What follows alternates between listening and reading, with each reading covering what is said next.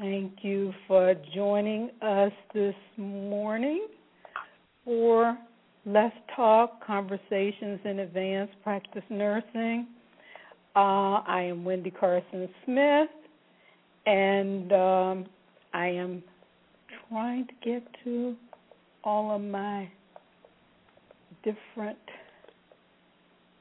okay, yep, to all of my different.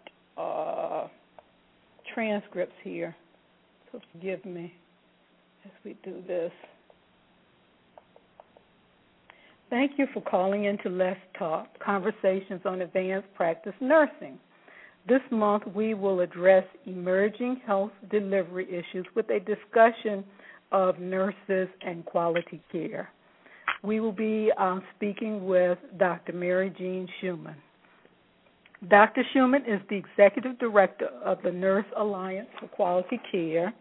The Nurses Alliance for Quality Care is a bold partnership among the nation's leading nursing organizations, consumers, and other key stakeholders to advance the highest quality, safety, and value of consumer centered health care for all individuals, their families, and their communities.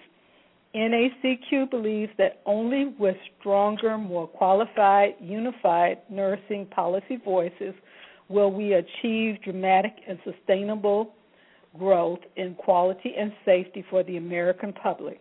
Before joining the NACQ, Ms. Schumann served in various positions at the American Nurses Association, first as the Director, Nursing Practice and Policy and later as Chief Programs Officer.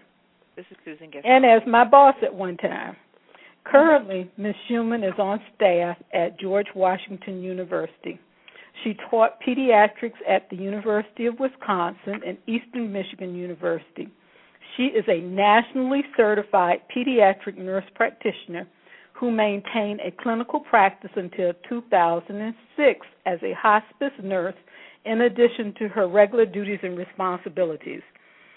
Ms. Schumann, or Dr. Schumann, co authored a 2008 book with Dr. Margretta Styles, Kathi White, and Carol Bickford called Specialization and Credentialing in Nursing Revisited.